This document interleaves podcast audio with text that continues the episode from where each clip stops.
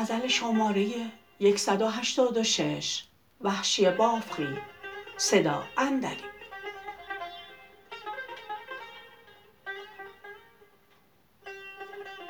هیچ کس چشم به سوی من بیمار نکرد که به جان دادن من گریه بسیار نکرد.